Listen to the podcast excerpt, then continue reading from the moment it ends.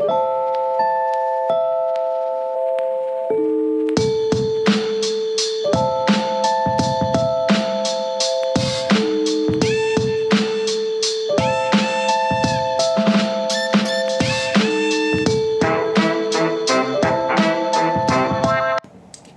this is Donna Otto, and we are Modern Homemakers.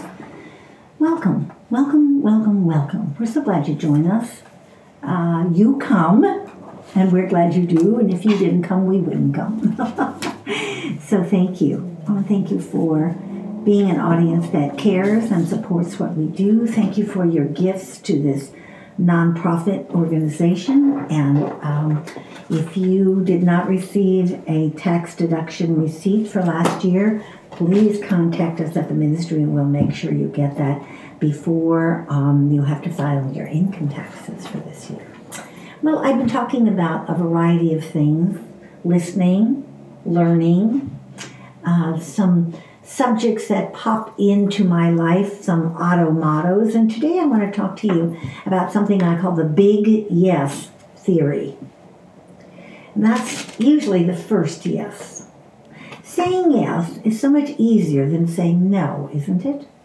Sometimes when I'm doing a workshop and I'm talking about this subject, I say to people, Can you pucker up like you're going to kiss someone and say no? And no is just a very hard word to say. And oftentimes we need practice in it. I will say to someone, make sure you're on the phone.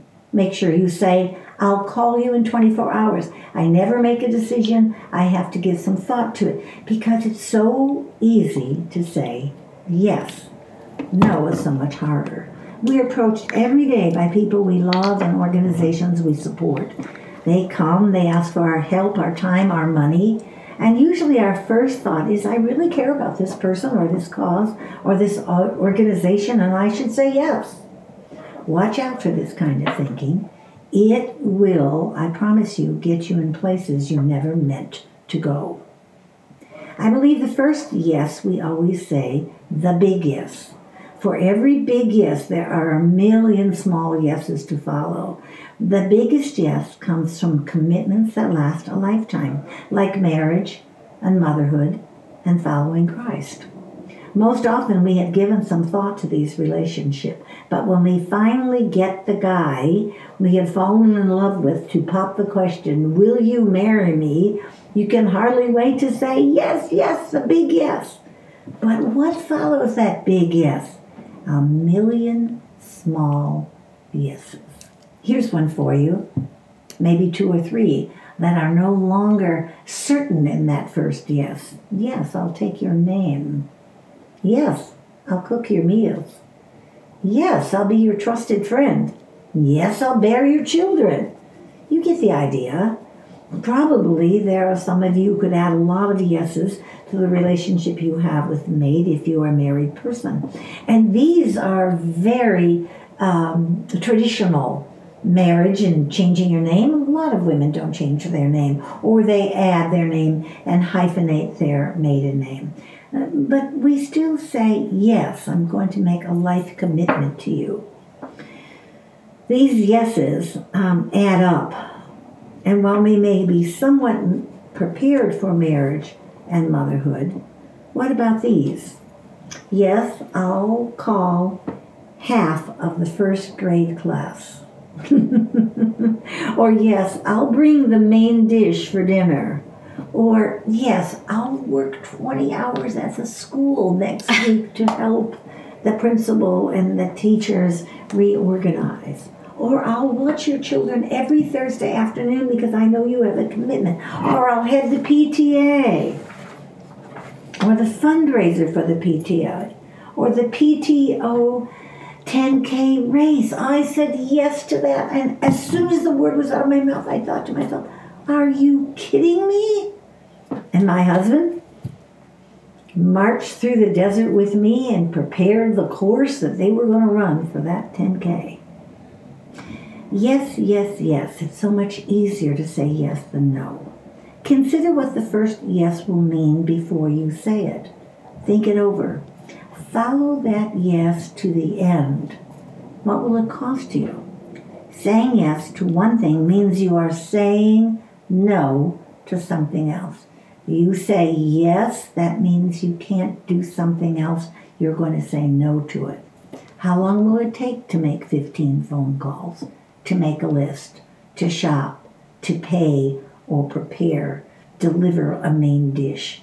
What will 20 hours of actual school work plus travel time look like to your family? You understand. You've been in both places. You've been the asker and you've been the one who gives the answer.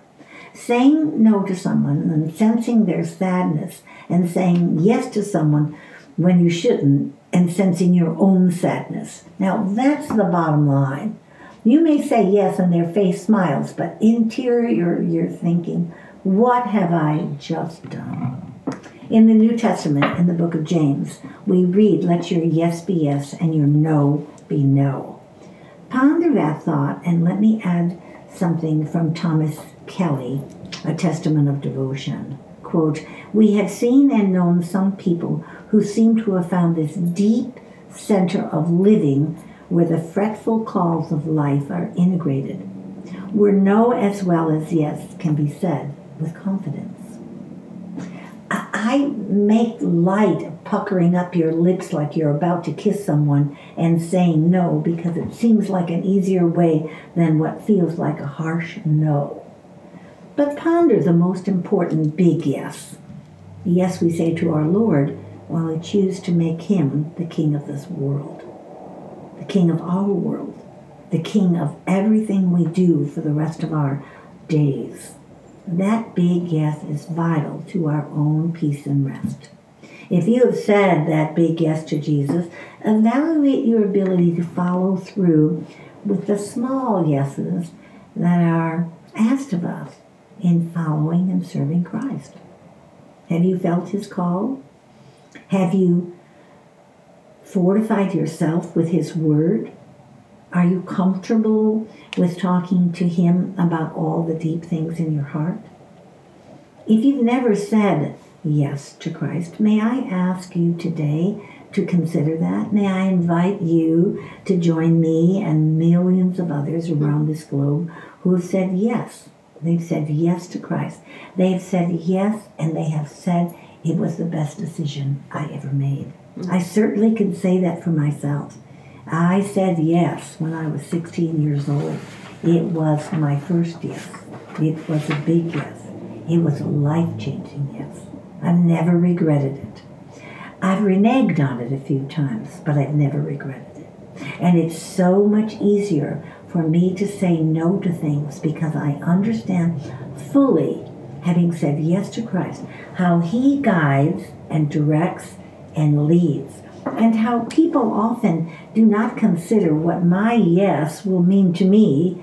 They're only needing to fill the blank, make the Treasury report come out in the black and not the red, or get the tasks done.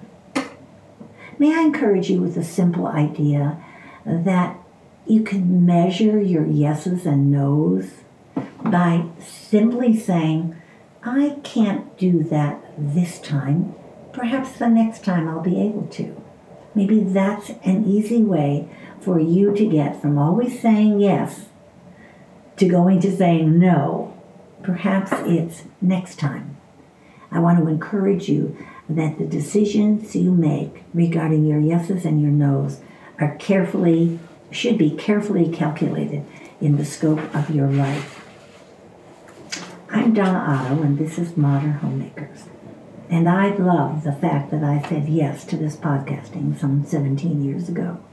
It has been a wonderful part of my life, and I'm thankful to all of you who listen to Modern Homemakers. Be sure to catch our website and see the things that we have available there tools and resources, supplies and, and uh, books available, titles, free resources. There are a lot of things on that website. Remember, the common begin and the uncommon finish. Go out and make it a very uncommon day of knowing the difference between your yes and your no.